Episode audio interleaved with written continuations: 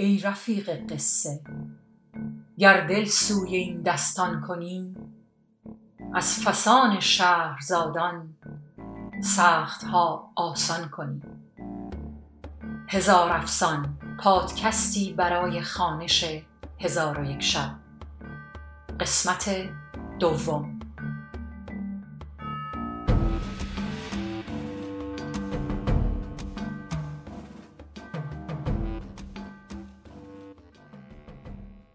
خواهر کهترش دنیازاد گفت ای خواهر طرفه حکایتی گفتی. شهرزاد گفت اگر از هلاک برهم و ملک مرا نکشد در شب آینده حکایت صیاد که بسی خوشتر از این حکایت است گویم. ملک با خود گفت که طرفه حکایت می‌گوید. این را نکشم تا باقی داستان بشنوم. چون روز برآمد ملک به دیوان نشست و کار مملکت بگذرانید.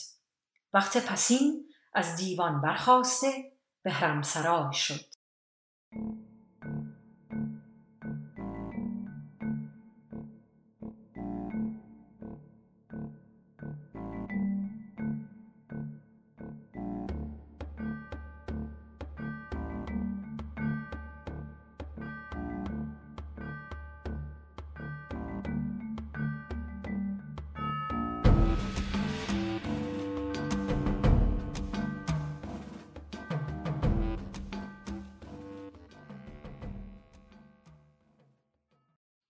حکایت صیاد. چون شب سوم برآمد شهرزاد گفت ای ملک جوانبخت صیادی سالخورده سه پسر داشت و بی چیز و پریشان روزگار بود. همه روزه دام برگرفته به کنار دریا می‌رفت و چهار دفعه بیشتر دام در دریا نمیانداخت. روزی دام برداشته به کنار دریا شد. دام در آب انداخته ساعتی بایستاد پس از آن خواست که دام را بیرون آورد دید که سنگین است. آنچه زور زد به درآوردن نتوانست. در کنار دریا میخی کوفته دام فرو بست و خود در آب افتاده غوطه خورد. با توانایی تمام دام از آب به در آورد و دید که به دام اندر خریست مرده. محزون گردید و گفت سبحان الله. امروز عجب رزقی نصیب من شد. پس دوباره دام در آب انداخت زمانی بایستاد چون خواست بیرونش آورد دید که سنگینتر از نخست است. گمان کرد که ماهی بزرگ است. خود در آب فرو رفت. به مشقت تمام بیرونش آورد دید که خمره بزرگ است پر از ریگ و گل. چون این را بدید به حزن اندر پیوسته گفت فیض ازل به زور و زرر آمدی به دست آب خزر نصیبه اسکندر آمدی. پس خمره را بشکست و دام فشرده به دریا انداخت. پس از زمانی دام بیرون کشیده دید که سفالی و شیشه شکسته به دام اندر است. این بیت برخواند به جد و جهد چو کاری نمی رود از پیش به کردگار رها کرده به مصالح خویش. پس از آن سر به سوی آسمان کرده گفت خداوندا من بیش از چهار دفعه دام در آب نمی اندازم و همین دفعه چهارم است. پس نام خدا بر زبان رانده دام در آب انداخت. پس از زمانی خواست بیرون آورد دید که بسی سنگین است. بند دام را به میخ فرو بسته خود را به دریا انداخت. به زور و توانایی دام را بیرون آورده دید که خمره است رومین که ارزیز بر سر آن ریخته و به خاتم حضرت سلیمان علیه السلام مهرش کردند. چون سیادین را بدید انبساط و نشاتش روی داد و با خود گفت که سر این بباید گشود. پس کارد گرفته ارزیز از سر آن روین خمره دور ساخت و آن را سرنگون کرده بجنبانید که اگر چیزی در میان داشته باشد فرو ریزد. دودی از آن خمره بیرون آمده به سوی آسمان رفت. سیاد را عجب آمد و حیران همی بود تا آنکه دود در یک جا جمع شد و از میان دود افریتی به در آمد که سر به ابر میسود چون سیاد او را بدید از قایت بیم بلرزید و آب در دهانش بخشکید.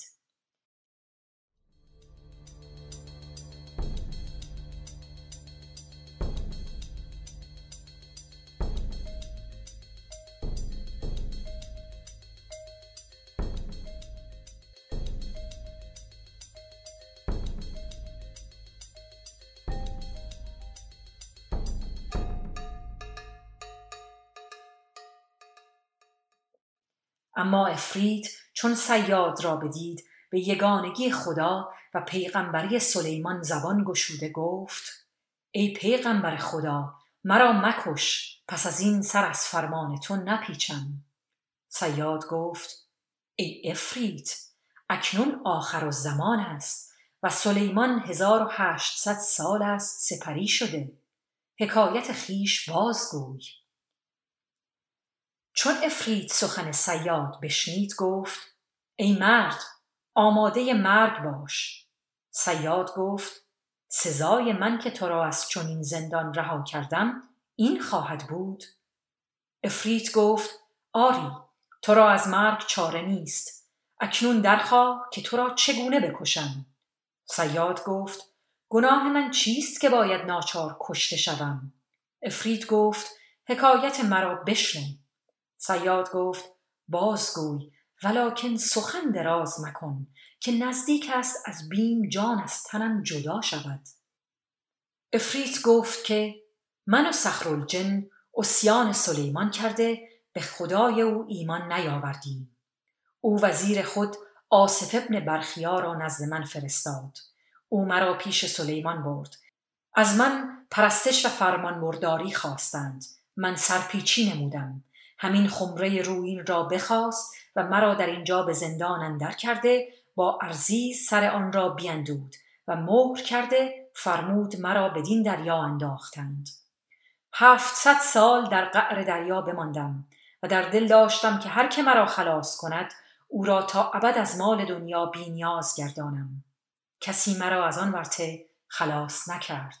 هفتصد سال دیگر بماندم. با خود گفتم هر که مرا رها کند گنجهای زمین را از بحر او بگشایم. کسی مرا نرهاند. چهارصد سال دیگر بماندم با خود گفتم هر کس مرا برهاند او را به هر گونه که خود خواهد بکشم. در این مقال بودم که تو مرا بیرون آورده مهر از خمره برداشتی. اکنون بازگو که تو را چگونه بکشم. چون سیادین بشنید به حیرت اندر شد و بگریست و او را سوگند داده بخشایش تمنا کرد.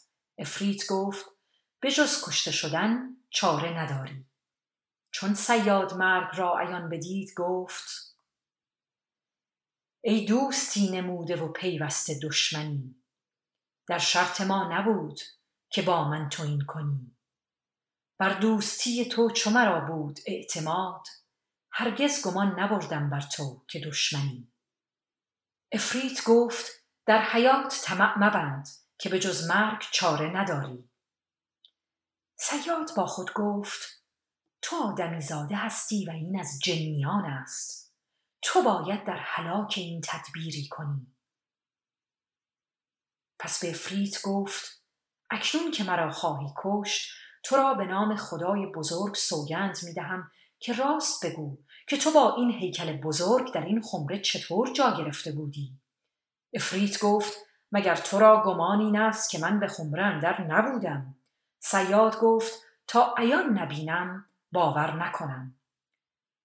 چون قصه به دینجا رسید بامداد شد و شهرزاد لب از داستان فرو بست.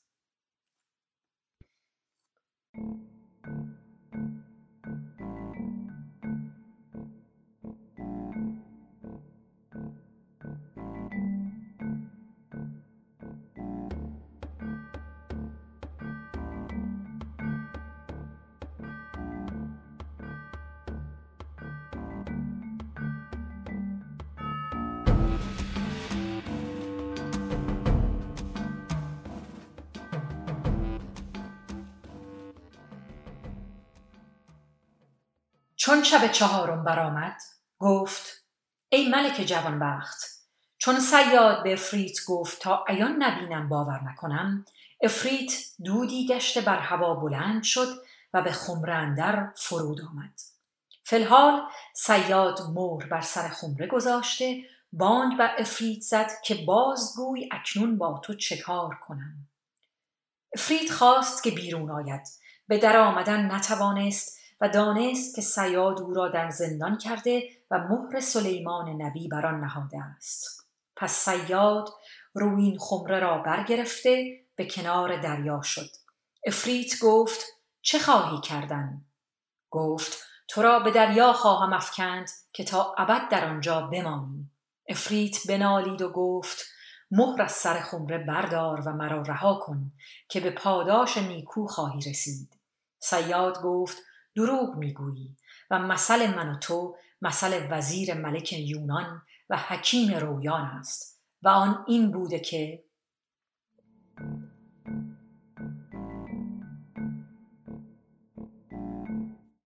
در زمین فرس و رویان ملکی بود ملک یونانش گفتندی و در تن آن ملک ناخوشی برس بود که اتبا از معالجت آن عجز داشتند.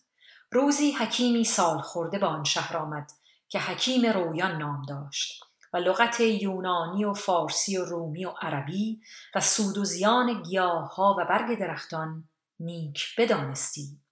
پس حکیم چند روزی در آنجا بماند و شنید که تن ملک برس دارد و اتبا در علاج عاجز شدند.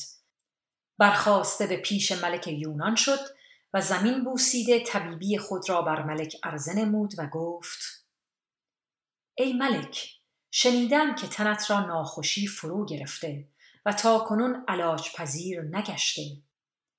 من می‌خواهم که معالجت کنم بی آنکه تو را شربتی بخورانم و روغنی بمالم.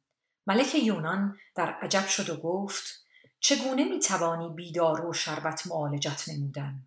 و اگر چنین کنی تو را نیاز گردانم و آنچه که آرزو داری برآورم. اما چه روز و چه هنگام معالجه خواهی کرد؟ ای حکیم در این کار بشتاب. حکیم رویان زمین بوسیده به منزل بازگشت و به معالجت آماده شد. روز دیگر به پیش ملک آمده گفت امروز با گوی و چوگان به میدان همی رو. چون ملک با گوی و چوگان به میدان شد حکیم رویان پیش آمد و چوگان برگرفته به ملک داد و گفت چنین بگیر و به قوت بازو بر گوی بزن تا دست و تنت خوی کند و دارو بر دستتون نفوذ کرده تنت را فرو خواهد گرفت. آنگاه به خانه بازگشته به گرمابه شو و پس از گرمابه زمانی بخواب که بهبودی یابی. و سلام در حال ملک یونان سوار گشته چوگان به کف گرفت و بر گوی همی زد. تا دست و تنش خوی کرد. حکیم رویان دانست که دارو بر تن او نفوذ کرده گفت اکنون به خانه بازگرد و به گرمابه شد ملک به خانه رفته به گرمابه شد. پس از شست و شوی از گرمابه بیرون آمده بخسبید چون از خواب برخاست دید تنش از ناخوشی پاک گشته به سیم سفید همی ماند. شادمان و خرسند گردید. روز دیگر حکیم به بارگاه شد و زمین ببوسید و به طرف بساتی ایستاده گفت تنت به ناز طبیبان نیازمند مباد وجود نازکت آزرده گزند مباد. سلامت همه آفاق در سلامت توست به هیچ حادث شخص تو دردمند مباد. حکیم شعر به انجام رسانید. ملک برپا خواسته او را در آغوش گرفت و در پهلوی خیشتن بنشاند. پس از آن خانهای تعام بنهادند و خوردنی بخوردند و تا پسین به صحبت و منادمت بنشستند. آنگاه ملک دو هزار دینار زر و هدیه های گرانبها به حکیم داد. حکیم به خانه بازگشت و ملک خرسند نشسته به کردار نیک حکیم سپاس همی گفت. چون روز دیگر شد ملک به دیوان برنشست و حکیم نیز به بارگاه آمده زمین ببوسید. ملک او را در پهلوی خود جای داد. چون حکیم خواست بازگردد ملک هزار دینار زر با خلعتها و هدیه ها بدو داد. ملک را با حکیم کار به دینجا رسید.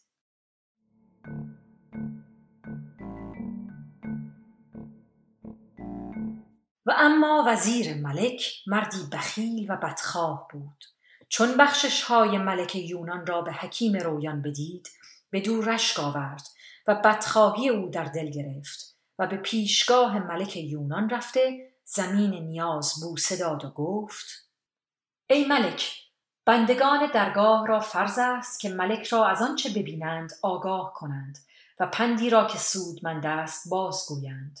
ملک گفت پند بازگوی وزیر گفت پیشینیان گفتند هر که در عاقبت کارها اندیشه نکند به رنج اندر افتد. من ملک را در طریق ناسواب می بینم که بر دشمن و بدخواه خیش چندین عطا و بخشش می کند و از این کار بس حراس دارم.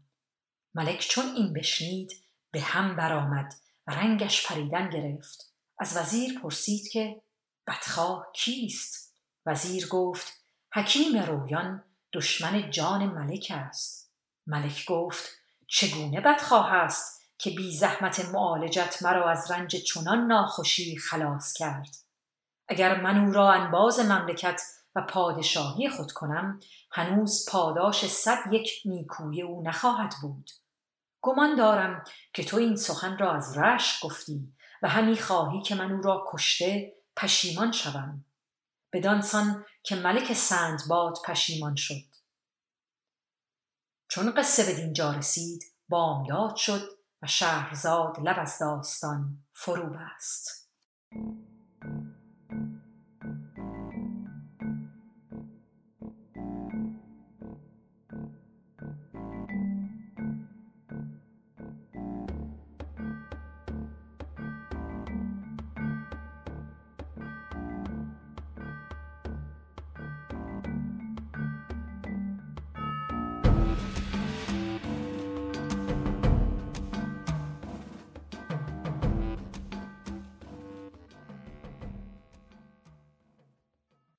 حکایت ملک سندباد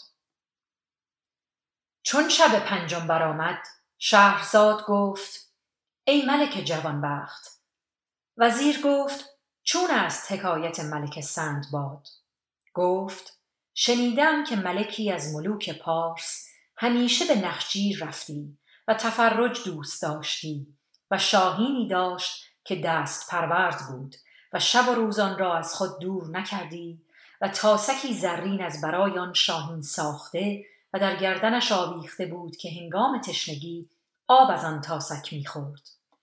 روزی ملک شاهین به دست گرفته با غلامان به نخچیرگاه شد و دام بگستردند. غزالی به دام افتاد. ملک گفت هر کس که غزال از پیش او رد شود بخواهم کشت. سپاهیان به غزال گرد آمدند. غزال به سوی ملک بیامد و از بالای سر ملک بجوست غلامان به یکدیگر نگاه کردند. ملک با وزیر گفت چه می‌گویند؟ گفت ای ملک تو گفته بودی که غزال از پیش هر کس به جهت او را بکشی. اکنون غزال از پیش تو جسته. ملک گفت از پی غزال خواهم رفت تا آن را به دست آورم. پس ملک از پی غزال بتاخت و شاهین بر سر قزال نشسته به چشمانش همی زد تا آنکه قزال کور گشت و گریختن نتوانست. آنگاه ملک رسیده قزال را ذبح کرد و از فتراکش بیاویخت. ولیکن بسیار تشنه شد. به سایه درختی آمده دید که آبی قطره قطره از درخت همی چکد. تاس از گردن شاهین بگرفت پر از آب کرده خواست بخورد. شاهین پری به تاسک زد و آب ریخت. ملک دوباره تاس پر از آب کرد. چنان یافت که شاهین تشنه است. آب به پیش شاهین گذاشت. شاهین پر بر تاسک زده آب بریخت. ملک بازان را پر از آب کرده به پیش اسب گذاشت. شاهین پر زده آب بریخت. ملک در خشم شد و گفت نه خود آب خوردی و نه من و نه اسب را گذاشتی که آب بخورد. پس تیغ برکشیده پرهای شاهین را بینداخت. شاهین به اشارت بر ملک بنمود که بر فراز درخت نگاه کند. ملک به فراز درخت نگاه کرده ماری دید که زهر از آن مار قطره قطره می چکید. آنگاه از بریدن پرهای شاهین پشیمان گشته و شاهین به دست گرفته به مقر خود بازگشت. غزال را به خانسالار سپرده خود بر تخت نشست و شاهین در دست داشت. پس شاهین فریادی برکشیده بمرد. ملک پشیمان و محزون شد. چون ملک یونان حکایت به دینجا رسانید وزیر گفت ای ملک اگر نصیحت بپذیری برهی وگرنه هلاک شوی. چنان که وزیر به پسر پادشاه حیلت کرده خود هلاک شد. ملک گفت کدام است آن حکایت؟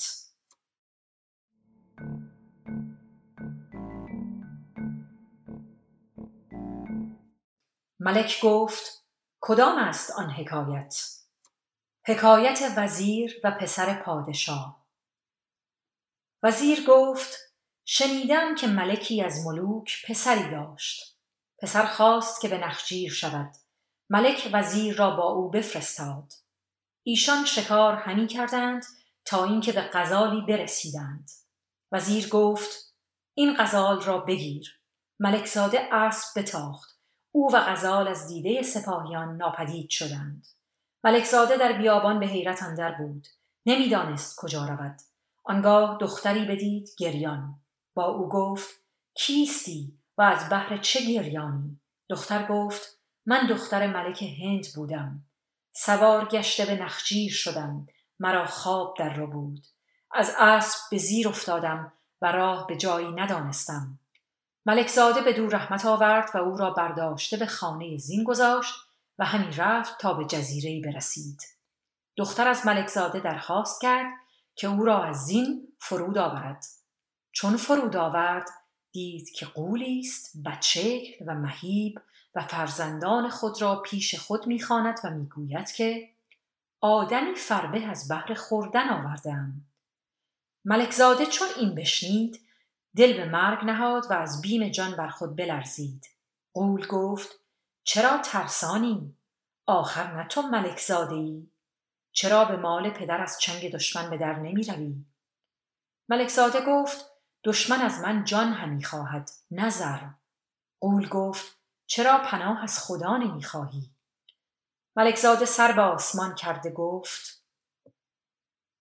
ای کسی که هرگاه درمانده تو را بخواند به دعای او پاسخ می دهی او را از من برکنار دار که تو بر هر چه خواهی توانایی. قول چون این بشنید از ملکزاده به کناری رفت. ملکزاده به پیش پدر بازگشت و حدیث وزیر با پدر بیان کرد.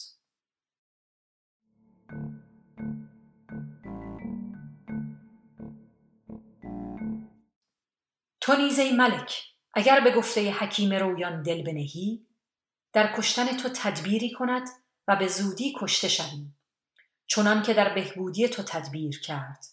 ملک یونان گفت راست گفتی که او چنان که به آسانی مرا از برس خلاص کرد تواند که دست گلی به من دهد که من آن را بویده هلاک شوم. اکنون بازگوی که رأی سواب کدام است. وزیر گفت او را بکش و از شر او به راحت اندر باش. در حال ملک یونان حکیم رویان را بخواست.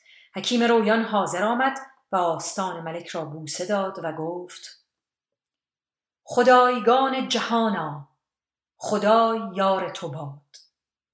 سعادت ابدی جفت روزگار تو باد.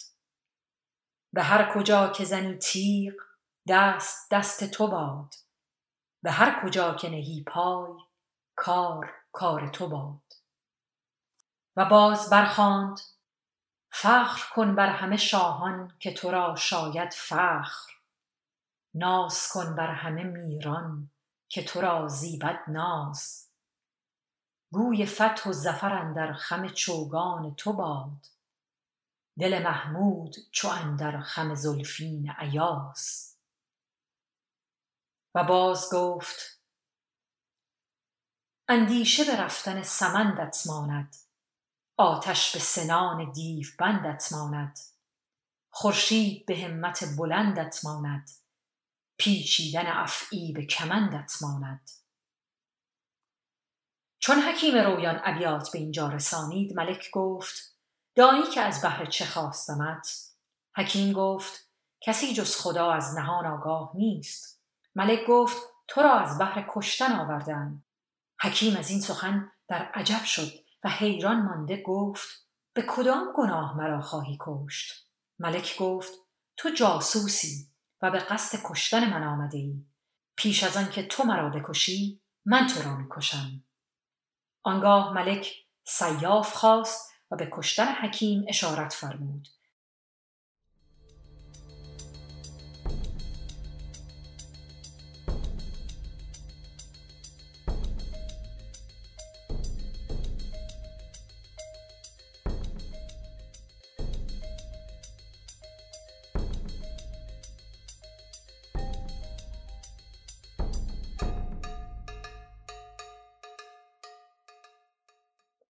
حکیم گفت مرا مکش که خدا تو را نکشد. ملک گفت تا تو را نکشم ایمن نتوانم زیست و همی ترسم که با اندک چیزی مرا بکشی چنان که چوگان به دست من دادی و مرا از برس خلاص کردی. حکیم گفت ای ملک پاداش نیکویی من نه این است. ملک گفت ناچار باید کشته شوی. حکیم رویان هلاک خیشتن یقین کرده محزون شد و بگریست. و از نیکویی ها که با ملک کرده بود پشیمان گشت و گفت قحط وفاست در بنه آخر و زمان هان ای حکیم پرده عزلت بساز هان. تو قافل و سپهر کشنده رقیب تو فرزانه خفته و سگ دیوانه پاسبان. آنگاه سیاف پیش رفته شمشیر برکشید و کشتن را دستوری خواست. حکیم رویان بگریست و با ملک گفت ای بر سر خلق سایه عدل خدای بخشودنیم بر من مسکین بخشای. پس از آن بگریست و گفت ای ملک پاداش من نه این بود. تو مرا پاداش همی دهی چنان که نهنگ سیاد را. ملک گفت چون است حکایت نهنگ با سیاد حکیم گفت ای ملک در زیر تیغ چگونه توانم حدیث گفت؟ تو از من درگذر و به غریبی من ببخشای که خدای تعالی بخشندگان ببخشاید. پس در آن هنگام یکی از خاصان پایه سریر ملک را بوسه داده گفت ای ملک از او درگذر که ما گناهی از او ندیده ایم. ملک گفت اگر من او را نکشم خود کشته شوم. از آنکه کسی که تواند چوگانی به دست من داده از ناخوشی برس نجاتم دهد این نیز می تواند که دست گلی به من دهد که من او را بویده هلاک شوم. مرا گمان این است که او جاسوسی است که به کشتن من آمده به ناچار او را باید کشت. چون حکیم دانست که ناچار کشته خواهد شد گفت ای ملک اکنون که به کشتنم آستین برزده ای مرا دستوری ده که به خانه خیش روم و وصیت بگذارم و مرا کتابی است برگزیده. او را آورده بر تو هدیه کنم. ملک گفت چگونه کتابی است؟ حکیم گفت آن کتاب سودهای بسیار دارد. کمتر سودش این است که پس از آنکه سر بریده شود ملک آن کتاب را بگشاید و از صفحه دست چپ سه سطر بخواند. آنگاه سر من در سخن آید و آنچه را ملک سوال کند پاسخ دهد. ملک را این سخن عجب آمد و حکیم را به پاسبان سپرده جواز رفتنش داد. حکیم به خانه خیش رفته دو روز در خانه همی بود. روز سیوم در پیشگاه ملک حاضر گشت. کتابی کهن با مکحلهای در دست داشت. طبقی خواسته از آن مکحله اندکی دارو به طبق فرو ریخت و گفت ای ملک این کتاب بگیر. چون سر مرا ببرند بفرمای که در همین طبق نهاده بدین دارو بیالایند که خونش باز ایستد. آنگاه کتاب گشوده بدانسان که گفتم سه سطر بخوان و از سر من آنچه خواهی سوال کن. ملک کتاب خواست که آن را بکشاید ورقهای کتاب را به هم پیوسته یافت. انگشت به آب دهن تر کرده ورقی چند بکشود و به آسانی گشوده نمی‌شد چون شش ورق بکشود به کتاب اندر خطی نیافت. گفت ای حکیم خطی در کتاب ندیدم. حکیم گفت ورقی چند نیز بگردان. ملک اوراق همی گشود تا اینکه زهری که حکیم در کتاب به کار برده بود بر ملک کارگر آمد و فریادی بلند برآورد. حکیم رویان چون حالت ملک بدید گفت ای ملک نگفتمت حذر کن ز دود درونهای ریش. که ریش درون عاقبت سر کند. به هم بر مکن تا توانی دلی که آهی جهانی به هم بر کند.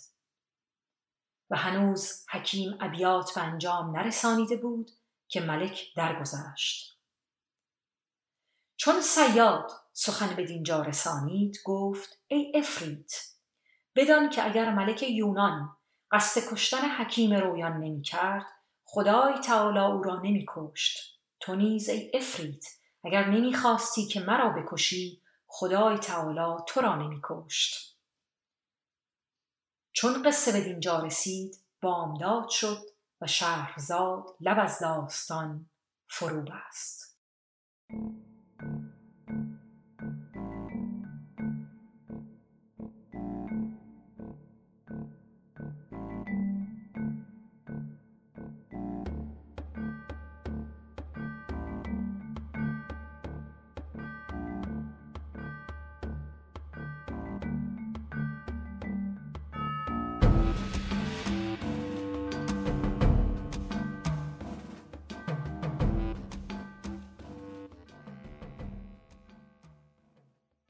باقی حکایت صیاد. چون شب ششم برآمد شهرزاد گفت ای ملک جوانبخت صیاد با افریت گفت که چون تو قصد کشتن من کرده بودی اکنون من تو را در این روین خمره به زندان اندر کنم و به دریا بیافکنم. افریت چون این بشنید فریاد برآورده بنالید و صیاد را به نام بزرگ خدا سوگند داد و گفت تو بدکرداری مرا پاداش بد مده و چنان مکن که امامه با آتکه کرد. سیاد گفت چگونه بوده است حکایت ایشان؟ افریت گفت من چون توانم که به زندان در حدیث کنم. اگر مرا بیرون بیاوری حکایت بازگویم سیاد گفت ناچار تو را به دریا افکنم که دیگر راه بیرون شدن ندانی. من پیش تو بسی بنالیدم و زاری کردم. تو بر من رحمت نیاوردی و همی خواستی که بیگناه هم بکشی و به پاداش اینکه من تو را از زندان به در آوردم تو در هلاک من همی کوشیدی. اکنون بدان که تو را بدین دریا درفکنم و به دینجا خانه کنم و همه کس را از کردار بد تو بیاگاهانم و نگذارم که دیگر کس تو را به در آورد که تا ابد در همین جا بمانی گونه گونه رنج ها ببری افریت گفت اکنون وقت جوانمردی و مروت است. مرا رها کن. من نیز با تو پیمان بربندم که هرگز با تو بدی نکنم و تو را از مردم بینیاز گردانم. پس سیاد از افریت پیمان بگرفت و به نام بزرگ خدا سوگندش داده مهر از سر روین خمره برداشت. در حال دودی از خمره بیرون آمده بر آسمان رفت. پس از آن در یک جا جمع آمده افریتی شد زشت منظر و پا به روین خمره بزد و آن را به دریا انداخت. چون سیاد دید که افریت خمره به دریا افکند مرگ را آماده گشته با خود گفت که این علامت نیک نبود. پس از آن پیش افریت بیامد و گفت ای امیر افریتان تو پیمان بستی و سوگند یاد کردی که با من بدی نکنی که خدای تعالی تو را پاداش بد دهد. آنگاه افریت بخندید و گفت ای سیاد از پی من بیا. و سیاد دل به مرگ نهاده همی رفت تا به کوهی برسیدند. به فراز کوه بر شده از آنجا به بیابان بی پایانی فرود آمدند. و در آن بیابان برکه آبی بود. افریت بر آن برکه بایستاد و صیاد را گفت دام به این برکه بینداز و ماهیان بگیر. صیاد دید که در برکه ماهیان سرخ و سفید و زرد و کبود هستند. او را عجب آمد و دام به برکه بینداخت. پس از زمانی دام بیرون آورد. چهار ماهی به چهار رنگ در دام یافت. پس افریت به او گفت که ماهیان را به نزد سلطان ببر که او تو را بینیاز سازد و اگر گناهی از من رفت ببخشای و عذر مرا بپذیر که من هزار و هشتصد سال به دریا اندر بودم و روی زمین را ندیدم. تو همه روز از این برکه یک دفعه ماهی بگیر و سلام. پس زمین شکافته شد و افریت به زمین فرو رفت و سیاد به شهر آمد از سرگذشت خود با افریت در عجب بود. پس به خانه بیامد. ظرفی پر از آب کرده ماهیان در آن بینداخت و آن را چنان که از افریت آموخته بود برداشته به بارگاه ملک آمد و ماهیان را به پیشگاه ملک برد. ملک چون بدانسان ماهیان ندیده بود از آن ماهیان در عجب مانده گفت این ماهیان به کنیز تباخ بسپارید. و آن کنیز را سه روز پیش ملک روم به هدیه فرستاده و هنوز چیزی نپخته بود. چون ماهیان به کنیز سپردند وزیر به فرمان ملک چهارصد دینار زر به سیاد بداد. سیاد زرها به دامن کرده شادان و خرم به خانه خیش بازگشت.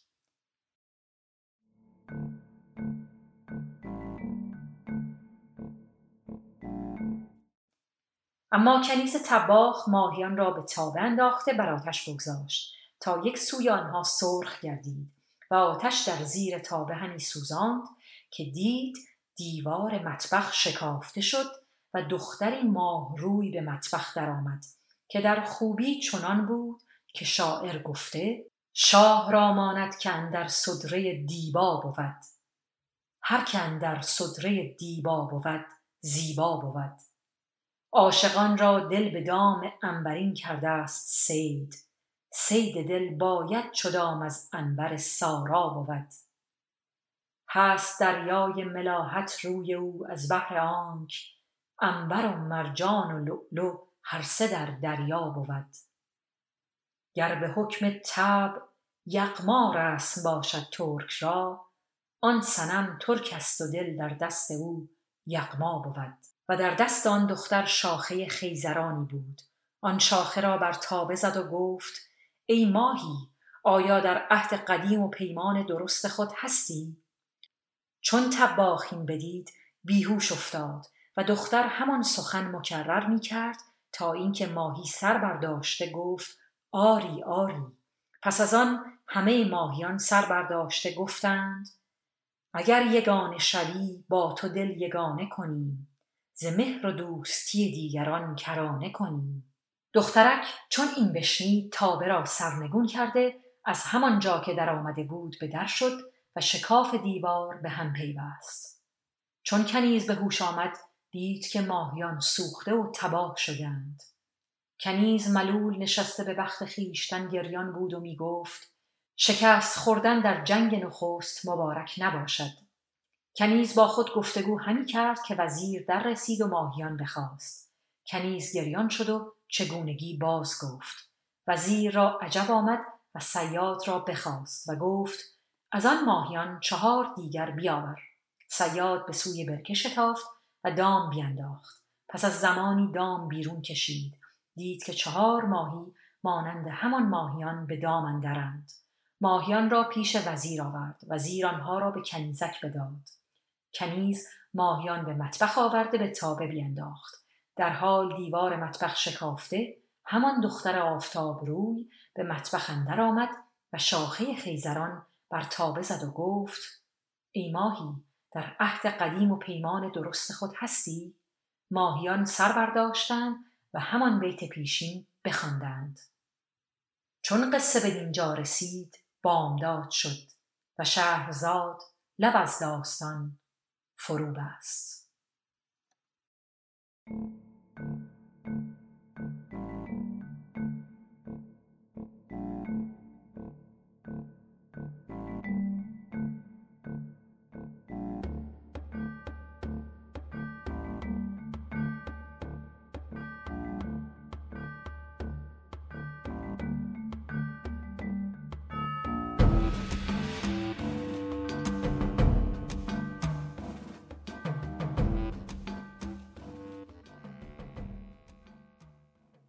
دوستان سلام.